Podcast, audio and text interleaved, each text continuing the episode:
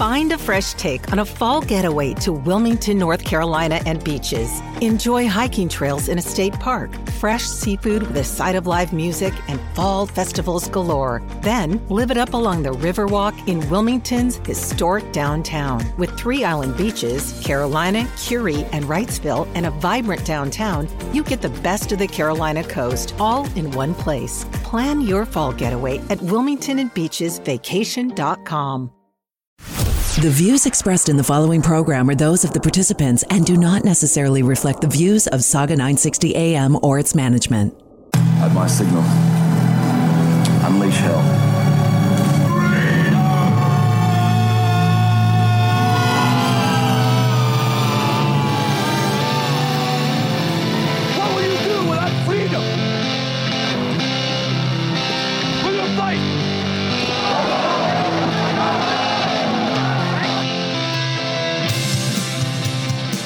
Greetings, welcome, happy Monday.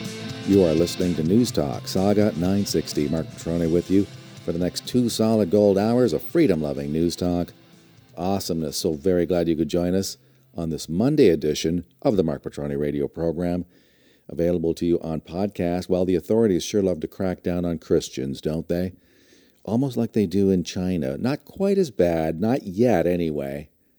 But uh, police did keep a close eye on that Church of God in Aylmer on Sunday. Yeah, in defiance of an order by the town's police chief, the church did hold a drive in service on Sunday. Yeah, hundreds of parishioners uh, sat in parked cars watching Hildebrandt on stage. Uh, Hildebrandt, of course, being the, uh, the pastor, Pastor Hildebrandt. And uh, they were listening to his sermon uh, on their FM radios. So police were there to videotape the proceedings just in case anything got out of hand. Because, you know, some of these church services, yeah, you really got to be, uh, you got to have an eye on those people. So, yeah, police were right there on hand with their little cameras. Anyway, it's, uh, it's like a drive in situation, but it's in a church. Like I, I mentioned, Church of God Pastor Henry Hildebrandt spoke for about half an hour to members of his congregation, sitting in about 70 cars in the parking lot of the church. Windows were up, okay? No need to panic. But the radios were turned on, and as we all know, you can catch COVID 19 from the radio. Yeah. Aylmer police officers did not stop anyone from entering the parking lot and helped with traffic after the service. But they were also there to videotape, and they know you're there. Oh, yeah. They got your license plate. Don't you worry about that. Watching and listening to the service was London lawyer Nick Cake, who was representing the church in any legal action brought by police. I don't know. This is amazing. This is the stuff that Orwell dreamed up in his uh, in his book 1984. There are no laws being broken here. This is the lawyer talking. The spirit of the law is to keep people apart physically, not to keep cars apart in a parking lot. It's to prevent public contact, contact. That, according to this lawyer, Nick Cake. The only ones out of their cars were you guys, about a dozen journalists, and the police. Cake said he hopes police witness the safety measures taking place. Hopefully, they do see that everyone kept their windows up this was just akin to a Costco parking lot. I mean, are the cops cracking down on those as well? The right thing would be to continue to let people operate in this week, in this way rather. Uh, the pastor Hildebrandt said he understood police would be taking the videotape recordings to the Crown Attorney's office. Yeah, on that's today to determine if charges would be laid. That's right. Yeah, so the cops got your license plate. They know you were there listening to the transmission on the radio. Anyway, according to the Alberta based Justice Center for Constitutional Freedoms, police don't have the right to ban drive in services. Well, they seem to think they do. Or they, at least they, they seem to think that they can monitor it, videotape it, presumably what, to intimidate people? The Charter of Rights isn't suspended. This is a quote from the, the uh, Center for Constitutional Freedoms. The Charter of Rights isn't suspended because we have an emergency facing our society. There are measures that are going to be justifiable that do restrict freedoms, freedoms we normally have, that according to Lisa Bildy. But uh, we still have our charter in place. Now, I, I think we have politicians here who want to take those charter freedoms away. They've been attacking our freedoms of speech. They've certainly gone after gun rights. Yeah, I, I, realize it's not the same thing as they have in the United States with the Second Amendment, but it's just another indicator that they are attacking more and more of our privileges in this country. A picture of the church's parking lot full of cars was posted on Facebook, generating neg- negative com- comments dedicated to the police, though. The, the, the negative comments were about the police who were there monitoring. I mean, I don't know, is, isn't this what Chinese style dictatorship looks like? Welcome to life under a Chinese puppet state. Individuals caught breaking Ontario's emergency orders could get slapped with a $750 fine. In more serious cases involving a court summons, convictions carry a maximum fine of $100,000. Is that what they're going to do with this poor little church in Aylmer? And up to one year in jail. Are they going to throw Pastor Hildebrandt in prison while they let people out for fear that they might catch catch uh, COVID nineteen? Get this: the fine increases to half a million dollars for company directors and ten million dollars for corporations. Pastor Hildebrandt said he has tried working with police, offering to pay officers to watch the service if that's necessary to ensure safety measures are followed. Oh, they don't need any money from you, Pastor. No, they're, they're, they are there and you, you haven't heard the rest of this, boy. You haven't heard the end of this. Well, you had to know this was coming. The Toronto Star pinning toxic masculinity yeah, as the culprit in the Nova Scotia massacre. This was picked up in the post millennial. Yeah, it's all that testosterone. That's what caused the events in Nova Scotia. The Toronto Star has still not learned that the days after a horrific event are not the time to roll out the hot takes that, according to uh, to the uh, post millennial. But look, I mean, you already they didn't even have the final body count, and Junior was going after the guns, right? Last week, a gunman in Nova Scotia killed. Well, the death toll was 23 people, from what I understand, killing several uh, by gunfire. Oh, actually, I'm sorry, killing several by fire. So most people were shot. Police have found no motive, but have found that some of the victims were were known to the shooter, while others were caught. I guess it appeared to be a random, ex- well, gun fire, uh, gunfire. It wasn't an exchange of gunfire. This guy shot these people in cold blood.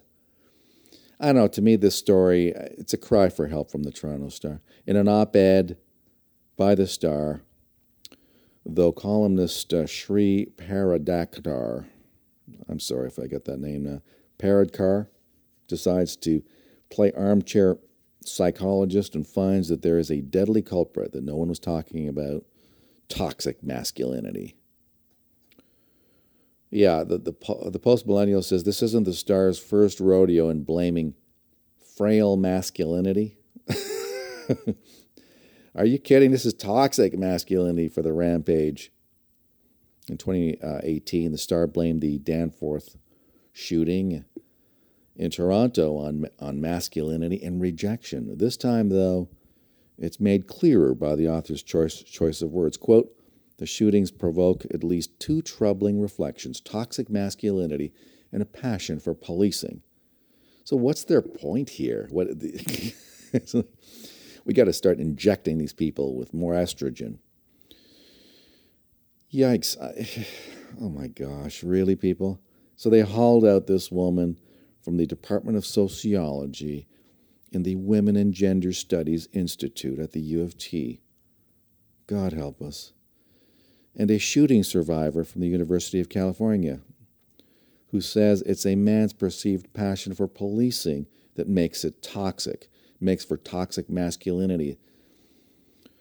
By the way, yeah, there are women who are also in the police force. Uh, not sure if they are also guilty of toxic, Would they have toxic femininity? I don't know. The state funded Liberal Party mouthpiece CBC had a story. I'll tell you about it so you don't have to waste your time looking for it. The headline The Pleasure and Peril of Snitching on Your Neighbors During a Pandemic.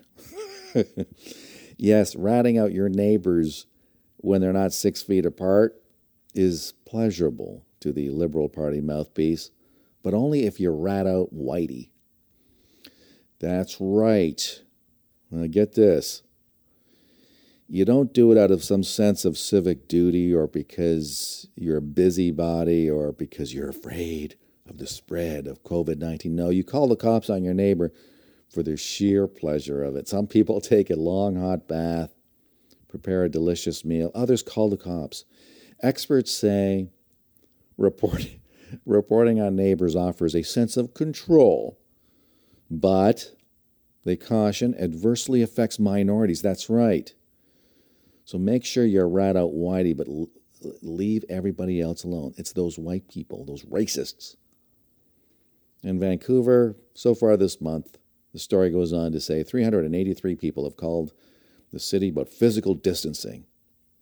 you should have like a, um, I don't know, a measuring stick or something. Make sure you're far enough away.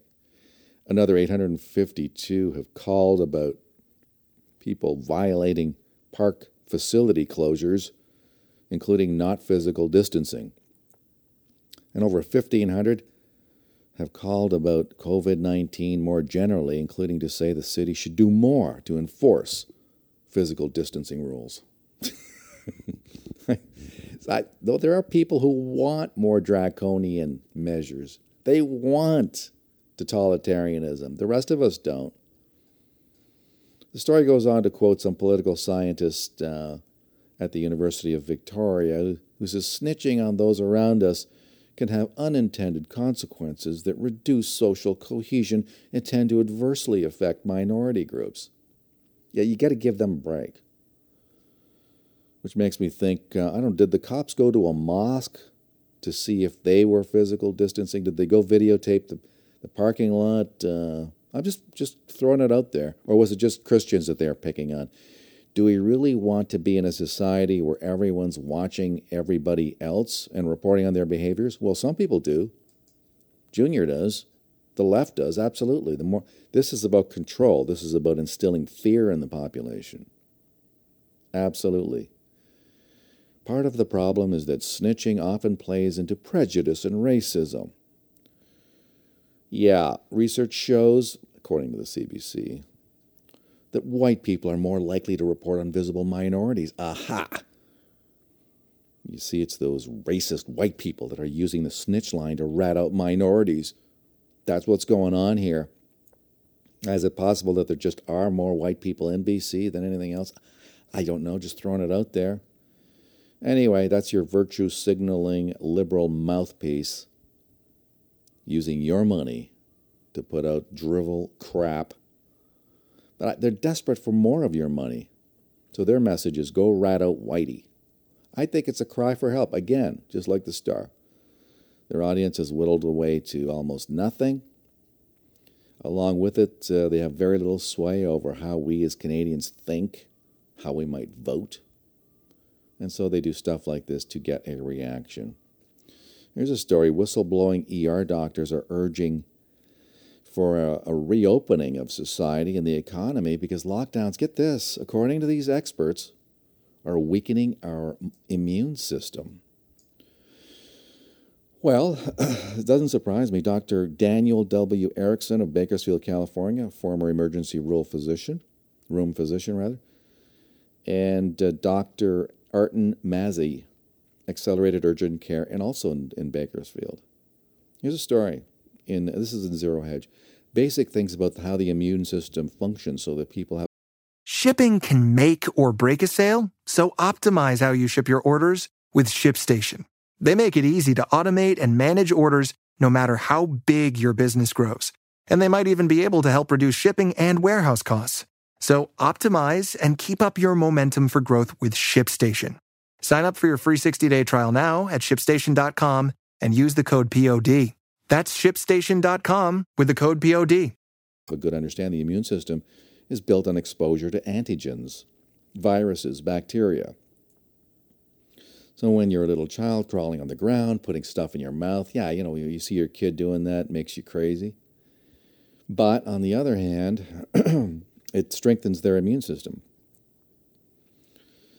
I know it's gross. Viruses and bacteria come in, you form antigen, antibodies, and uh, you form. This is how your immune system is built. You don't take a small child, put them in a bubble wrap in a room, and say, go have a healthy immune system. No. This is immunology, micro, microbiology 101. This is the basis of what we've known for years. When you take human beings and you say, go into your house, clean all your counters, Lysol them down, you're going to kill 99% of viruses and bacteria. Wear a mask, excuse me. Don't go outside. What does it do to your immune system? Well, our immune system is used to touching. We share bacteria. And sheltering in place, this is according to the two doctors, decreases your immune system. And then, as we all come out of shelter in place with a lower immune system and start trading viruses and bacteria, what do you think is going to happen? Disease is going to spike. And when you've got diseases spiking amongst a, an environment, in a hospital system where you've got doctors, furloughed doctors and nurses, this is in California, this is not the combination you want to set up for a healthy society. It doesn't make any sense. They ask the question Did we respond appropriately? Initially, the response was fine for instance, they uh, they credit the fact that they stopped flights in from China, un- unlike us here in Canada, who allowed people to come in and continue spreading the thing. But uh, they said that was okay. But as the data comes across, uh, we never ever sound, responded like this in the history of the country. So why are we doing it now? Also, there's this little story: younger Americans now and I'm not sure the same case is here. I, I suspect very much it is the same case here in Canada. Younger Americans, take a little drink of water here. Hmm. More likely to hold a favorable view of China. That, according to a new survey by Pew Research, which examines the public's view of a nation during the Chinese, of that nation during the Chinese virus pandemic. Most Americans view China unfavorably, but Younger people, not so much. Well, yeah, they're not so bad. Look, that's what brainwashing in the school system is supposed to do. that's what Chinese owned Hollywood production houses do. That's what left wing media is designed to do. They're designed to push you towards the idea that, oh no, Chinese style dictatorship, it's all right. It's fine. Relax. Just, you know, you'll, you're going to like being a slave. Quick look at the markets. Uh, looks like we're going up to start the day, at least in the Dow, south of the border. Uh, the implied opening is over 200 points. I see some of the tech uh, tech stocks uh, doing quite well in the uh, extended hours trading. Facebook, Amazon, uh, Apple. yeah, so all those stocks are doing fine. Well, we'll have to see what else cooks as we uh, get into the market day. In the meantime, we got lots coming up on News Talk, so don't go away. No radio?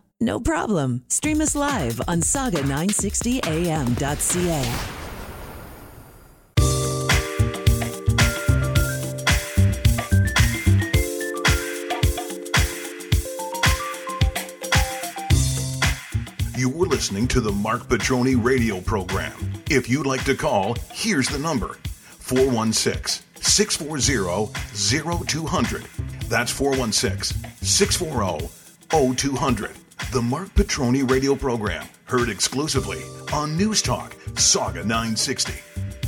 And we are back with more news talk. So very glad you could join us on this Monday edition of the Marc Patrone radio program. We have Spencer Fernando on the line. He's with SpencerFernando.com. He also does work for the uh, National Citizens Coalition, which is a conservative group.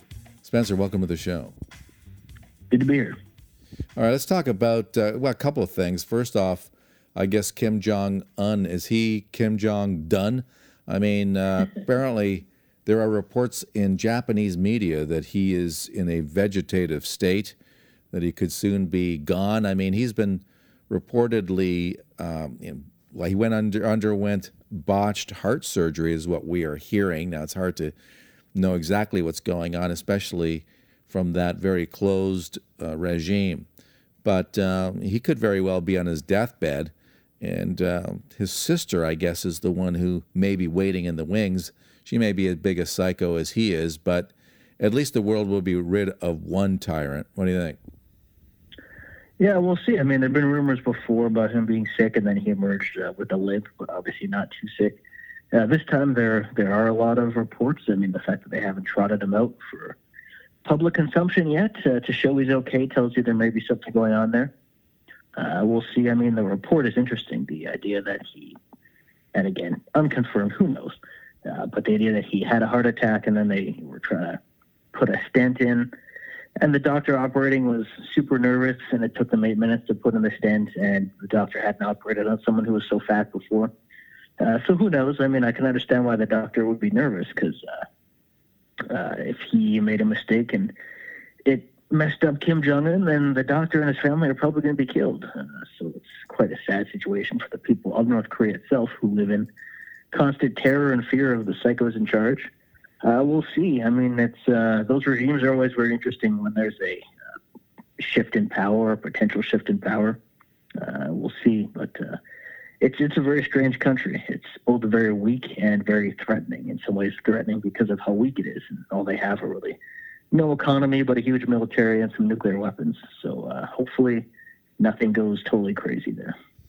Well, I don't know about the nuclear weapons. I mean, there are reports that there has been some failed attempts to detonate nuclear weapons, but he still is launching uh, missiles into the Sea of Japan, sometimes even over Japan, which has made that country very nervous. Uh, but Taiwan News is this. I'm just going to read the story here. Relays the Japanese media, uh, citing a medical team treating Kim Jong Un, is reporting the 36 year old is in a vegetative state following botched heart surgery. I take your point, by the way, that that's not an assignment that you want to have if you're a doctor. And if anything goes wrong, then uh, you know you could very well be executed. Anyway, amid they might actually execute the doctor even if it had gone well. Actually, you know who knows? That's it's a crazy country. I mean, they would have said, "Oh, you know too much about the dictator's health, so sorry." Yeah, exactly. It's like, uh, and by the way, you have no choice. You have, and if you don't take that assignment, then you're still whacked. So it's like, you know, it's like it's a death sentence no matter what you do. But there are conflicting reports because there have some have been some bureaucrats out of uh, North Korea who say, "Oh no, no, dear leader is is perfectly fine." There's also a story that a Chinese medical team uh, has been dispatched to uh, North Korea to try and uh, pull this guy out, and uh, I mean, it, it may, well, the reports that we're getting is that it, uh, they weren't able to do that. The medical experts said during a visit to the countryside earlier this month that Kim clutched his heart, fell to the ground. A doctor accompanying Kim immediately carried out CPR and took him to a nearby hospital for emergency care. The doctor also requested a medical team from Beijing for assistance at the hospital prior to the arrival of Chinese um, of the Chinese medical team. The North Korean doctor performed cardiac surgery, but there were complications due to the uh, hereditary dictator's obesity and the doctor's anxiety. well, I don't know. I mean, just desserts for a tyrant like Kim Jong Un. Yeah, if that's the case, I don't think anyone's really going to be mourning his passing. I mean, of course, in North Korea, they'll send everyone out at gunpoint to start crying if he dies and make it look like they're sad. But most people there, I think, will actually be uh, secretly. Well, I'm maybe happy, but he'll just be replaced by another dictator. So it's not like life will get too much better for people there. But uh, yeah, I mean, it's again, he's uh, obviously in terrible shape uh, physically, even before any of this. And the fact that it was even leaked that China was sending a team that's the kind of weakness that uh, a dictatorship would clearly try to avoid at all costs, just even the possibility that the guy in charge was in serious trouble and needed uh, foreign help. So there's there's something going on there. Whether it's as serious as it's being reported, nobody knows at this point. But it seems like there's something happening. Yeah, and let's not forget that uh, when Kim Jong Un's father died, Kim Jong Il, that uh, there was a controversy around people not crying enough because we saw all sorts of pictures of people weeping hysterically, but apparently it wasn't good enough for Kim Jong Un, who chastised the population, saying they were not distraught enough. So you have to really put on a performance. If uh, yeah, when you see the videos and so you could tell that people were, I mean, just basic body language. Most of them were faking it, uh, trying really hard to look like they were crying. Not many actual tears, though. That's how you can always tell, right? The face is all contorted and everything, and but no tears coming out. So, but yeah, I mean, I guess that's you know, talk about actors needing motivation. Well, if the government comes and says, "Hey, we'll blow your family apart if you don't cry," well, I guess that's the motivation there. But uh, it's it's a terrible. I mean, the country is even calling it a country. It's like it's just it's the life that people there live is just horrendous. It is starvation. Will their leaders get fat and eat well? It's just yeah, it's it's a terrible place. It is strategically located, though, being where it is in that part of the world in Asia, bordering China, and then being, you know, close to Japan, and you know, so it's it's a fairly strategic area, and we'll have to see what comes out of it because I think his sister, who apparently is in line to take over, is appears to be as big a psycho as he is. Anyway, let's talk a little bit about uh, something that you're planning to work on, and that is the Tory, the Conservative Party of Canada's relationship with the media, a media that is openly hostile to the party, attacking them as if they were going after the government. But because there's so much in the tank for Justin Trudeau, having been paid, I mean, you have a Liberal Party that has stolen our money to give to them. So I can sort of understand why some unscrupulous reporters or fake reporters would feel this deep kinship with the government that is lining their pockets and, and propping up their uh, ever weakening sector. You know, companies like Toronto Star, for instance, in big trouble, real big time in need of, of, as much government money as they can possibly get. We know that the CBC, of course, um, is completely reliant on public dollars. But um, what you're saying and have made this argument, Spencer, is that the Conservative Party seems to be trying to appease these people who are clearly openly hostile to the Conservatives. Yeah, so I mean, I think people see the the current controversy now with Derek Sloan, and I just, you know, it's just from whatever people think of the comments themselves. Uh, first of all, I think calling him racist to me seems crazy. Whether people agree with the comments or not, I think to say that he's racist is just absurd. Um, but just the way the party responds to it, again, it's like you're not going to get any points from anybody for a bunch of internal fighting, right? You're just going to look bad and out of control, disorganized, uh, divided. And again, they never get any benefit from it. So, and then oh, I think a lot of core conservatives are upset because they say, well, you know, so the media and liberals get upset, and then you just use the same terminology and language as the media and attack your own party uh, and then kind of divide yourself. What I don't understand is, and I tweeted about this, and I'm writing something about it uh, later uh, for the Citizens Coalition, is why don't they, when they're asked about Sloan, why don't they just say, you know, Justin Trudeau, uh, Patty Hajdu, and Theresa Tam all insinuated that Canadians were racist for wanting travel bans on China at a time when if that had been instituted, that would have saved many lives in this country. Um, and the government said people were racist for it. Then, of course, they reversed themselves uh, Uh, and instituted the same bans they claimed wouldn't work and were prejudiced. Find a fresh take on a fall getaway to Wilmington, North Carolina and beaches. Enjoy hiking trails in a state park, fresh seafood with a side of live music, and fall festivals galore. Then live it up along the Riverwalk in Wilmington's historic downtown. With three island beaches, Carolina, Kure, and Wrightsville, and a vibrant downtown, you get the best of the Carolina coast all in one place. Plan your fall getaway at WilmingtonandBeachesVacation.com. Shipping can make or break a sale, so optimize how you ship your orders with ShipStation. They make it easy to automate and manage orders no matter how big your business grows. And they might even be able to help reduce shipping and warehouse costs. So optimize and keep up your momentum for growth with ShipStation. Sign up for your free 60-day trial now at shipstation.com and use the code POD. That's shipstation.com with the code POD. So when will Justin Trudeau and uh, Patty Hajdu and Theresa Tam apologize to all the Canadians who they called racist? Every time they're asked about Sloan, they should just say that over and over and over again.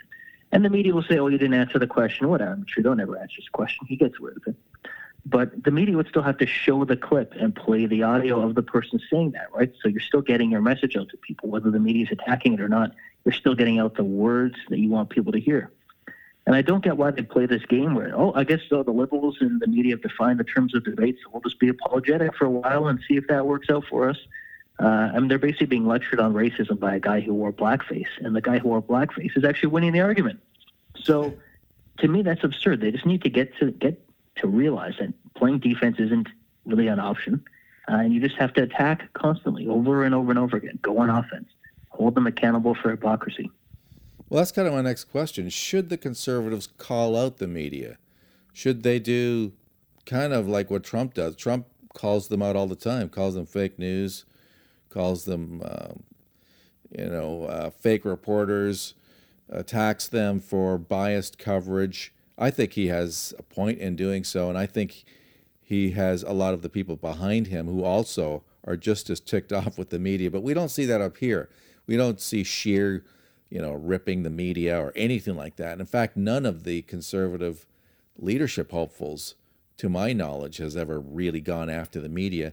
As if, I guess they're afraid of the media in certain respects, but unfortunately, it's like dealing with bullies. You know, the more afraid you are, the more timid you are, then the more likely you're, you're going to get your butt kicked from, from these people. Yeah, I, th- I think calling out the media for something will be good. I don't think the exact Trump approach would work in Canada right now for a few reasons. I mean, Trump is, for one, a unique personality. Uh, two, uh, he has in his Twitter account uh, basically a media all of his own creation, right? So he fights back against the media with his own audience that is larger in some cases than the media he's attacking. I mean, some journalists with 100,000 followers will criticize Trump and then Trump will hit back with what, like 60 something million people, right? So in Canada, you don't see any political, uh, none of the top leadership contestants have anything close to that following, whether it's even a, a strong following or a widespread following. Uh, the other problem is in the U.S., there is a more, people there have done intelligently, is there is more of a, a media ecosystem that is open to the other side, right? So this is something else I criticize the conservatives for which is that you know why don't they, so they hold a press Scheer holds a press conference and it's the Ottawa Press Gallery. So he goes to the Ottawa, the place in Ottawa, and the media there. Uh, they all decide who asks the questions. Why doesn't he invite, say, yourself or myself or uh, True North News or Rebel News or more people from the Toronto Sun, for example? Right? Why don't they invite a bunch of independent media people and then split the questions between them? So they don't have to maybe go after the media the same way Trump does, because I don't know if it would work. But you can. There's a way to criticize the media uh, without exactly copying Trump's approach. You can still criticize people. Um, but why don't you know? Why don't they just change really what the media is? Just start inviting people who are actually open to their message in the first place. Yeah, me, uh, yeah. like Andrew Lawton, uh, you know, Keean Bexte. I mean, invite all these people, Candice Malcolm, invite them to go to these press conferences and split the questions between them and the establishment media. I, I don't understand why they don't. I mean, they complain constantly, and fairly, yes, they're right to complain about the media being biased. But they're a party with a ton of money, millions of supporters, a huge infrastructure. Why don't you use some of that to actually bring in different types of people and ask questions, or do they just want to complain and keep losing? So I think that's the question they have to answer. Is there's things they could do, uh, they just choose not to do it so far. Meantime, you have the prime minister who seems to have very controlled press conferences with most of his flunkies asking softball questions. Yeah, the odd tough question, which he then doesn't answer anyway. But, uh, you know, it's not like he's inviting people like yourself to news conferences or asking questions. I mean, a lot of people who would like to ask questions don't get a shot. You know, he's going to go to a handful of his usual uh, buddies at the Toronto Star and, you know, the CBC and get you know, get a few apple pie questions rather than have to deal with stuff that he would get asked by you or me or, or other people who want to call him out on stuff that he's done. Hmm. And you know, just from a pure like an amoral political perspective, like just pretending we don't have any views, but we're just strategic. The liberals are very smart. They're rigging the media in their favor. I mean, just it's it's the wrong thing to do, obviously, but strategically, it's very smart. They're rigging the media in their favor, and it helps them. So I don't know why the conservatives they watch the liberals rig the media, and then they complain that the liberal rigged media isn't fair to them. When there's things they could do to have a media that's more friendly to them, like support for country. Well, it's yourself, myself, you know, people I mentioned earlier, who have large audiences and who are much more open to being fair to the Conservative Party and being critical of the Liberals. Eh, but they kind of shun those people aside. They're like, oh, no, that's not really the real media. We'll just keep going to the Toronto Star and seeing if they're nice to us today. Like, they're never going to be nice to you. So, yeah, I think at some point they need to realize there are things they can do other than just complaining. Yeah. There are things they can do to start changing this. And I think once they realize that, then a lot of this stuff will change. And then, sure, they can call it the media, but they won't have to because the idea of the media, the media itself will become something different that will be more open to different perspectives. All right, Spencer, thank you so much. Appreciate this. Yeah, welcome. Spencer Fernando. Check out his site, spencerfernando.com. And uh, it includes stories that you're not going to see in much of the mainstream media and commentary that you're not going to see. And so we, uh, we need more sites like the one that, uh, that Spencer has, not fewer. And we'll be back with more news talk after this.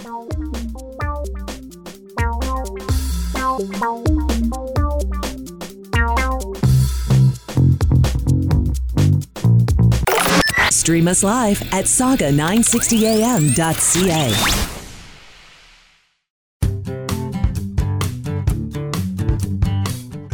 listening to the Marc Patrone radio program. If you'd like to call, here's the number 416 640 0200. That's 416 640 0200. The Marc Patrone radio program, heard exclusively on News Talk, Sauga 960. And we are back with more News Talk. So glad you could join us on this Monday edition of the Marc Patrone radio program. I am joined by Kate Harrison of Summa Strategies. Uh, Kate, uh, you've got some thoughts about the Prime Minister's popularity as a result of uh, his handling of COVID 19 and the pandemic. Uh, talk a little bit about what your feelings are about that. Yeah, well, there's been a, a, few interesting polls that have come out in the last week or so, Marc, since we last spoke, uh, looking at Trudeau's approval um, amidst the COVID crisis. And uh, well, as a as a conservative, I'm a little disappointed to say, but uh, it seems as though he's he's faring quite well in terms of public opinion. Uh, a couple of polls that I've seen from from Angus Reid and Abacus Data and a few others have indicated uh, an uptick of about 20 points or more in the prime minister's approval in just a two month time frame. And you'll remember about two months ago, COVID uh, was barely a word passing people's lips. Everybody was very concerned about rail blockades. Um, of course, the uh, uh, the killing of those Canadians aboard the Ukrainian flight in Iran uh, and, and tensions with the West. So pretty remarkable uptick, although not necessarily a surprising one as more and more people uh, become very committed to government programs uh, and they feel they need government now more than ever. But uh, certainly, uh, if you think that everything is political, including a pandemic, um, this is not bad news for, for Justin Trudeau. The polling that I saw had him up, that's true, but uh, not as high as every premier of every province. So, in other words, the premiers were seen to have been closer to the people and as a result got uh, an uptick as well. So, it's not like the feds are seen as having performed better than any of the provinces. Is that correct? Yeah, that's a that's a great point. Ipsos Reid had some polls out that were indicating just that. Uh, Doug Ford uh, has done a remarkable job. You know, if you think 21 points for Trudeau is impressive, uh, Doug Ford's approval has gone from the 20s uh, to 83%, uh, which is a pretty massive upswing. Now he was facing pretty strong headwinds in the province, uh, including with everything happening with teachers. But yes, I think it's it's a fair statement to say that politicians of any stripe in Canada right now are benefiting in terms of approval ratings. Uh, no one is, has uh, seen a downturn. Uh, Francois Legault, for example, in Quebec, 96% approval rating. So, by and large, Canadians feel very confident in the way that their political leaders have responded to this crisis, regardless of where uh, their their partisan affiliations may be.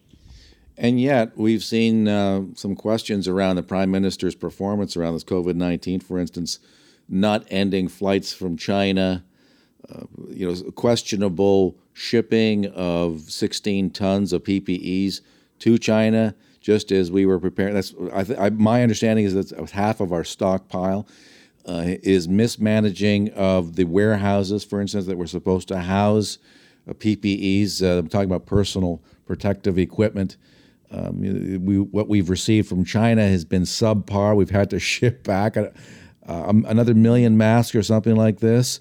Meantime, he seems to take this appeasement policy with China, refusing to criticize that country for its duplicity, for its well, let's face it, they haven't been on the up and up with the rest of the world around what started this thing. We've had multiple stories and versions of where this thing got started, and all the time this prime minister seems to have been reluctant to criticize the Ch- the Chinese, going so far as to suggest that any of this was, well, through his health minister, that all this was just a bunch of uh, uh, conspiracy theories, you know, around questioning the veracity of, of China's version of what happened. You would think that his performance would been would have been subpar. Granted, he does come out a lot, so if you're just walking past a TV set and you see his face out there, you think, oh, I guess he's doing his job but he doesn't seem to be overly eager to answer a lot of questions. I don't know. What do you think? Yeah, uh, that's. I think that that's fair. I think that that's one of the areas uh, the the Canada China relation Canada China relationship um, is one of the things that threatens the prime minister's popularity for sure. But I really like your phrasing there, Marc, in terms of kind of walking past the TV and seeing Justin Trudeau on every day. And we have to remember that's how the majority of people consume politics in this country. So uh, you see the prime minister announcing uh, dollar after dollar every day in some kind of new spending program, uh, and people, you know, at the same time feel threatened about their economic security, uh, and so therefore they think, well, the prime minister is is doing a good job. I think what's happening right now, and it, it's going to change a little bit, but there's a lot of worry and a lot of anxiety uh, in terms of yes, public health, but also the economy uh, the more that Canadians start to feel secure about their financial futures, the country's financial future, uh, we're going to see a change in those approval numbers again. Because based on what a lot of Justin Trudeau has been saying so far, uh, economic restart is is a, a future thought, uh, and I think that as more Canadians get confident about their own position, they're going to start to ask questions about when Canada is going to turn back on, uh, what the plan is, in order to generate economic growth, how we're going to uh, take advantage of our, our resources uh, and make sure that you know Alberta is is supported. these are questions that I think the Prime Minister is going to have a difficult time trying to answer because it doesn't really square with his ideology and his political agenda. So uh, I think that. Uh, these results might be a good time, not a long time, especially as we get towards the path of recovery, given that uh, fiscal issues traditionally uh, have not been the Liberal strong suit. Yeah, I mean, if if things start to go south, I mean, we're probably almost certainly in, in a recession. We've lost what a million and a half jobs, something to that effect. Uh, I don't yeah, know. The data that uh, that Abacus has actually has 4.2 million Canadians out of work right now. That's astonishing. And so it's all well and good for the time being, I think, to think, well, I guess we've got to take some action uh, as far as trying to stem the. Shipping can make or break a sale, so optimize how you ship your orders with ShipStation. They make it easy to automate and manage orders no matter how big your business grows. And they might even be able to help reduce shipping and warehouse costs. So optimize and keep up your momentum for growth with ShipStation. Sign up for your free 60-day trial now at shipstation.com and use the code POD. That's shipstation.com with the code POD. Every day, we rise, challenging ourselves to work for what we believe in. At U.S. Border Patrol, protecting our borders is more than a job, it's a calling. Agents answer the call, working together to keep our country and communities safe. If you're ready for a new mission, join U.S. Border Patrol and go beyond. Learn more at cbp.gov careers. The movement of the pandemic, but if our economy continues to tank and more and more people start having a really hard time paying the bills, I mean, could uh, could that be one of the headwinds that this prime minister and even premiers? Let's face the facts here that uh, all these politicians that are riding high in the popularity polls, this could all go south in a hurry, couldn't it? Yeah, absolutely. And I think the biggest challenge for, for Trudeau in particular is going to be squaring that ambitious environmental agenda, which we know remains a primary concern for this government with that economic restart.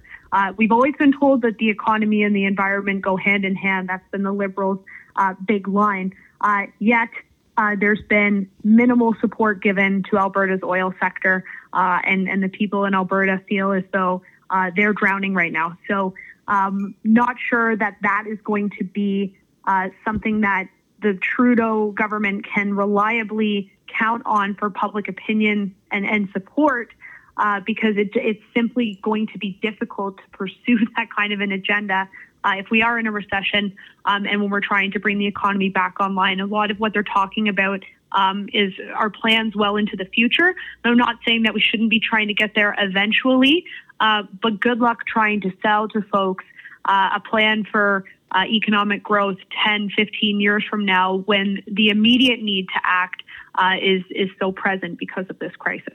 In the meantime, we have a conservative party that I guess is facing a stalled leadership race.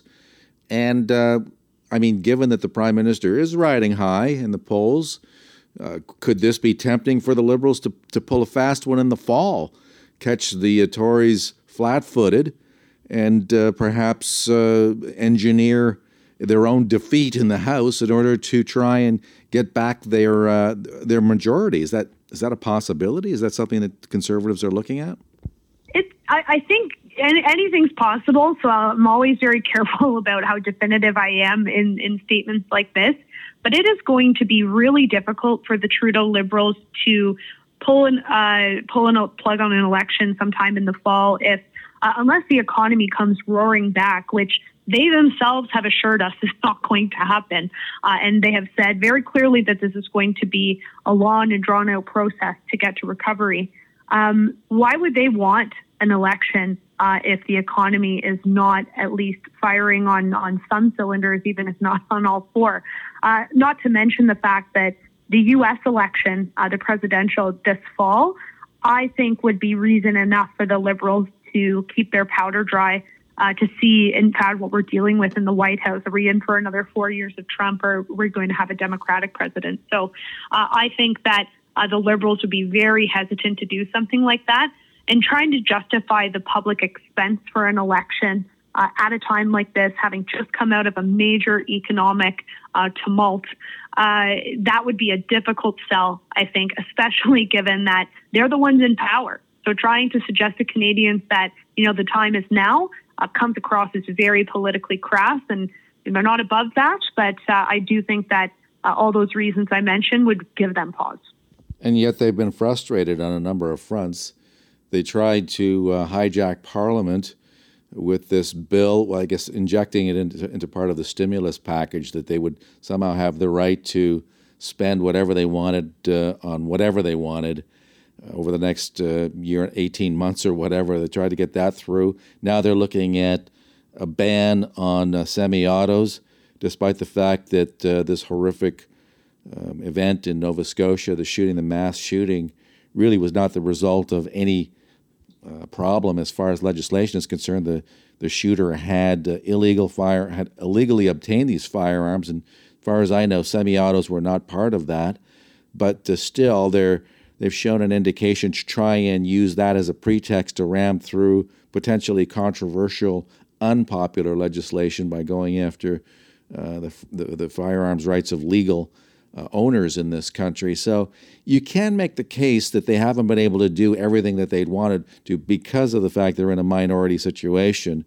And so, isn't that one possible reason that they would look at, especially if he's doing well in the polls? I mean, let's face it, if this economic uh, downturn drags on, th- things could get worse before they get a lot better.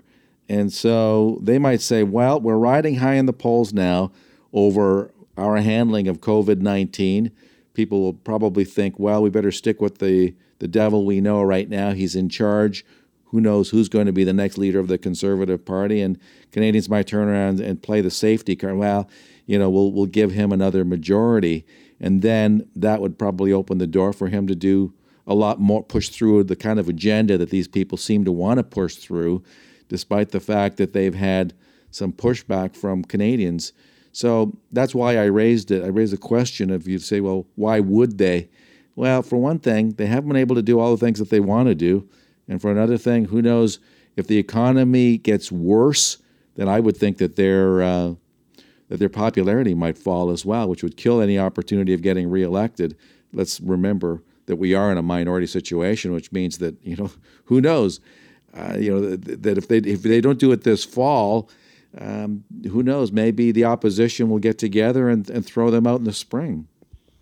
The question becomes who wants to play ball in, in actually going to the polls. And when you take a look at where the opposition parties are at right now, none of them uh, are or should be, in my opinion, keen to go to an election under the current circumstances. For the Bloc Québécois, they are enjoying uh, the most support that they probably will ever get in federal uh, electoral politics. There is not a lot of ground there for the Bloc to gain um, in Quebec. They had a great showing in the fall. Uh, Yves Francois Blanchet has been very supportive of everything the Trudeau government has been doing. There is no reason for them to try and uh, pull the plug on the government right now, uh, based on how popular they they are currently. The Greens uh, and even the NDP are sort of rounding errors in this minority parliament. Yeah. Uh, Jagmeet Singh, everybody makes a big uh, a big deal about the the great election campaign he had. Well, he lost half of the seats for the NDP. Um, and he's sitting at around 15% public opinion support from the data that I've seen. So, uh, and they're broke. So they definitely don't want to go to an election anytime soon. The conservatives, who would be the most likely to pull the plug, of course, uh, it's not as though they've got an easy path to victory. Uh, the data that uh, that I'm seeing isn't necessarily it's not all bad news for the conservatives of course they still enjoy healthy support in western canada and the prairies um, ontario and quebec though major major uh, problems for the conservative party right now uh, quebec was supposed to be our path to victory uh, last fall uh, we're at about 9% support uh, in the province of quebec right now for conservatives uh, in ontario there's a, an over a 10 point lead for the liberals so they do enjoy pockets of support, and their overall vote intention number isn't bad. They've got that rock solid base of 30%. Uh, but right now, especially with no leader, uh, trying to find uh, the, the those middle voters who would switch from red to blue, uh, that is very, very challenging. We need about six, seven, eight percent of those people to change over uh, if we have any shot of, of forming government. So uh, the conservatives uh, may be keen, but based on the numbers that we're seeing right now, uh, that should give them a little bit of pause in terms of whether or not it's it's the right time to pull the plug. Last question. Speaking of the conservatives, where do you see uh, the party headed in terms of getting a leader, um, given everything that's happened? Yeah, it's the the next two weeks are going to be really important for that question mark. Uh, the the leadership committee that's organizing the election has said that uh, they will lay out the path for the leadership selection uh, sometime in early May. So a lot of people are waiting for for that. I think under the current circumstances, it is hard to see a scenario where uh, the leader is selected under the current timeline. It's not impossible, but the logistics of uh, mailing out ballots to people, um, getting them back into headquarters, counting them appropriately, and, and, and maintaining physical distancing while doing that, uh, all ahead of the June timeframe, while Canada Post is under extreme pressure uh, to deliver items right now because of COVID. That makes the initial uh, June 27th timeline difficult to achieve. So I think a more likely scenario would be sometime between then and perhaps the November policy conference, which was set to occur in Quebec City. But the question becomes, uh, does the race do the race parameters change at all? There's been some talk about whether or not uh, they might open the race back up to new candidates uh, and try to get some more people in the in the field because of where we initially paused, or do they keep the do they keep the candidates that are there and and push things through? So a lot of big questions there, but I, I, I do think ultimately uh, we're coming up on the first of May. We haven't had any debates. Uh, none of the candidates have released any uh, concrete new policy. Uh, as a conservative member, I would definitely like to see a more thorough, uh, robust race to the finish line rather than try to uh, find our way to this this end of June timeline and, and rush things through. So um, certainly the next couple weeks are going to be very very important in terms of what that timeline looks like.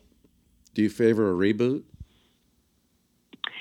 I don't think so. I think, in my view, if you want this job, uh, you probably should have made your intentions clear and not sat on the fence um, and, and waited to be kind of coaxed into it. And I think people had ample opportunity to decide whether or not they wanted to be in this thing. I do have uh, a lot of sympathy for some of the candidates that weren't able to finish campaigning uh, and and maybe their opportunity to reach those donation threshold, thresholds, excuse me, were cut short because of COVID. Uh, I think there were about three candidates that were impacted by that.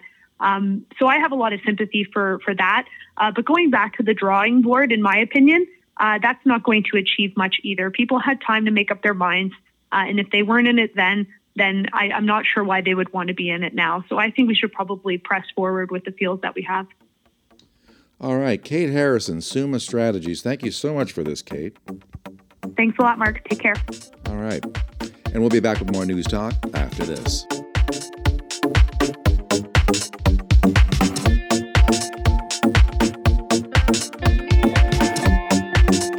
No radio? No problem. Stream us live on sauga960am.ca. You were listening to the Marc Patrone radio program. If you'd like to call, here's the number 416 640 0200. That's 416 640 0200. The Marc Patrone radio program, heard exclusively on News Talk, Sauga 960. So apparently, you can get married using Zoom, the software program that allows you to link with other users. Well, not in Ontario. I guess it's legal in other jurisdictions. There's a story in The Guardian. A lockdown is a great test. The New York couples are getting married on Zoom. Couples are having virtual toasts with friends and family during the pandemic after the state, New York State, announced it was legalizing video wedding ceremonies. Well, it talks to one particular couple, Sayaka Fukuda and James Storer Brown, who have been trying in vain since January to get married after the coronavirus disrupted their wedding plans. And so when New York State announced, okay, sure, you can go ahead, have your virtual wedding ceremony, legalizing that process, this couple immediately decided, well, okay, let's do it. Let's get married on Zoom. This is the site that's connected to the Chinese, and there's all sorts of security concerns. Now, their stock on Friday, which had been doing extremely well, got smoked when Facebook announced that it was getting into the same sort of realm. Every day, we rise, challenging ourselves to work for what we believe in. At U.S. Border Patrol, protecting our borders is more than a job, it's a calling. Agents answer the call, working together to keep our country and communities safe. If you're ready for a new mission, join U.S. Border Patrol and go beyond. Learn more at cbp.gov/careers. With Lucky Land slots, you can get lucky just about anywhere. Dearly beloved, we are gathered here today to. Has anyone seen the bride and groom? Sorry, sorry, we're here. We were getting lucky in the limo and we lost track of time. No, Lucky Land Casino with cash prizes that add up quicker than a guest registry. In that case, I pronounce you lucky. Play for free at LuckyLandSlots.com. Daily bonuses are waiting. No purchase necessary. Void were prohibited by law. 18 plus. Terms and conditions apply. See website for details. Because, of course, you know, you can't have little companies like that make money without the big boys taking a hammer to them.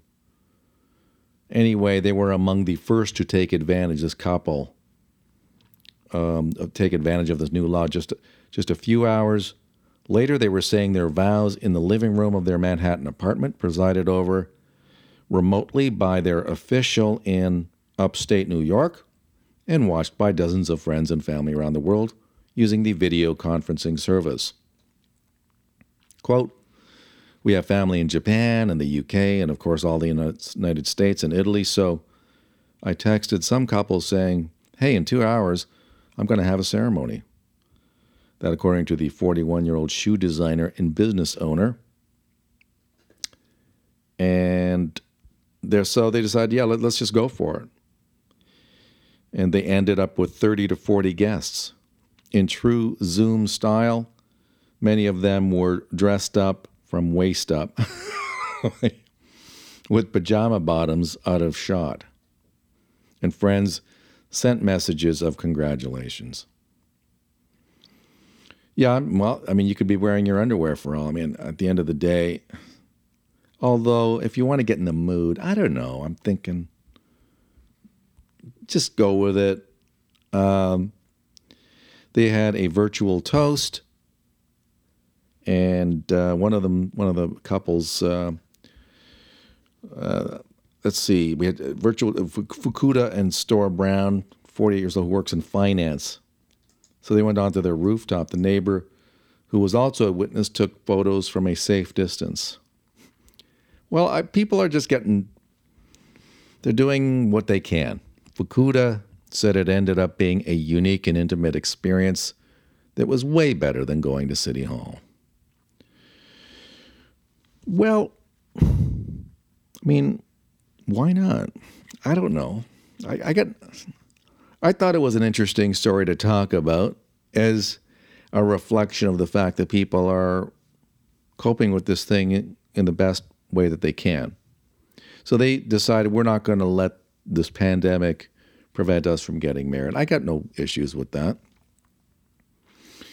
Story goes on to say that with so many of their friends having lost jobs in the fashion industry as a result of the outbreak.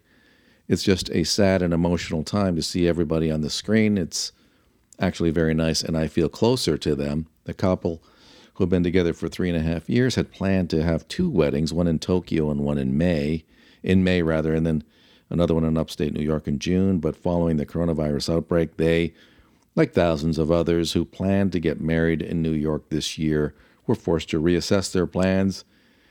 Uh, they still plan to do an in-person wedding at in both of those cities at some point. That's a lot of weddings, uh, but we'll wait until either later this year or the next. Well, come on. I mean, you've already had your wedding. I mean, I guess you can have a little bit of a ceremony. I, anyway, uh, so the bride said living in lockdown is a great test for marriage adding, if you can go through this, stuck in an apartment all day with your partner, this is an amazing test. We passed it, I hope. Meantime, a lot of people are getting divorced as a result of being stuck. That's the story I heard.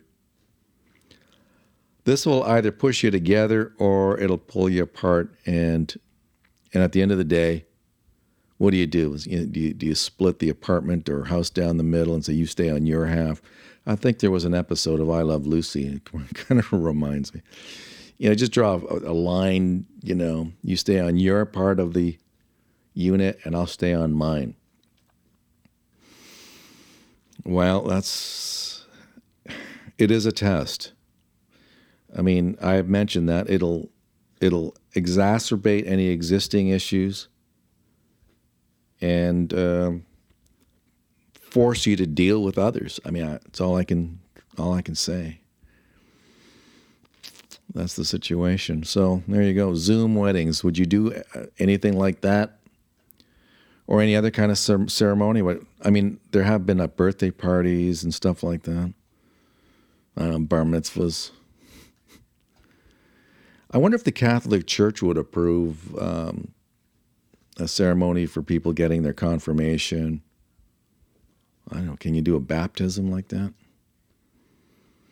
Uh, you know, if this thing drags on, it wouldn't surprise me if, well, the Catholic Church, it, things move pretty slowly, and that's, I understand that.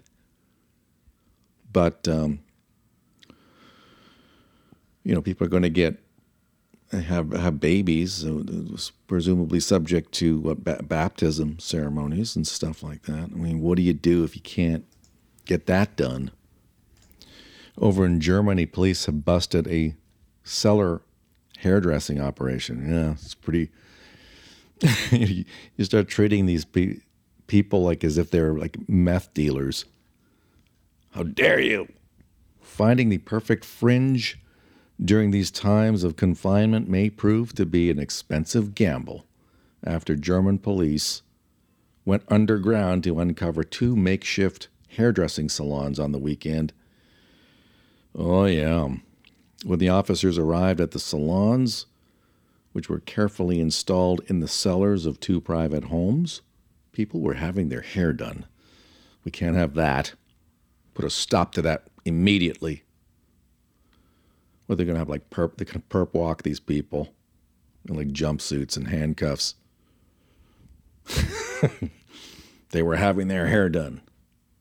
Two people were waiting for a cut in the town of uh, Elsenfield, Elsenfeld, and in another, in a cellar in Mom, Momlingen, According to the German agency DPA, which claims that the salons were professionally equipped. Hmm, yeah, they were serious.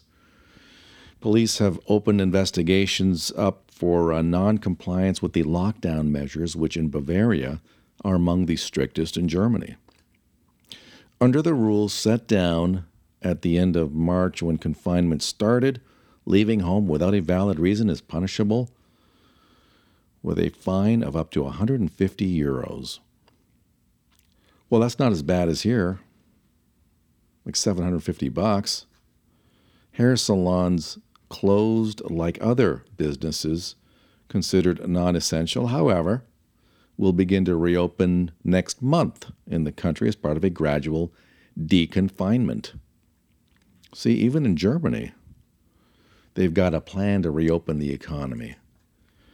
But God help you if you um, if you're a little premature in that, as these people were with their hair salon. I mean, so to what degree is that happening here? Maybe you've heard. See, this is the thing, right? if you've got regular customers, I know. I mean, I've heard that that that people are doing that. They'll come to your home and cut your hair. I don't know. Is that a big deal? Well, it is in Germany if you have uh, a salon in your basement. More news talk to come after this.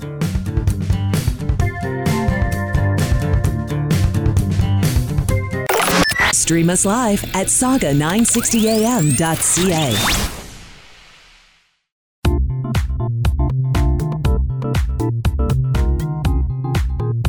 You were listening to the Marc Patrone radio program.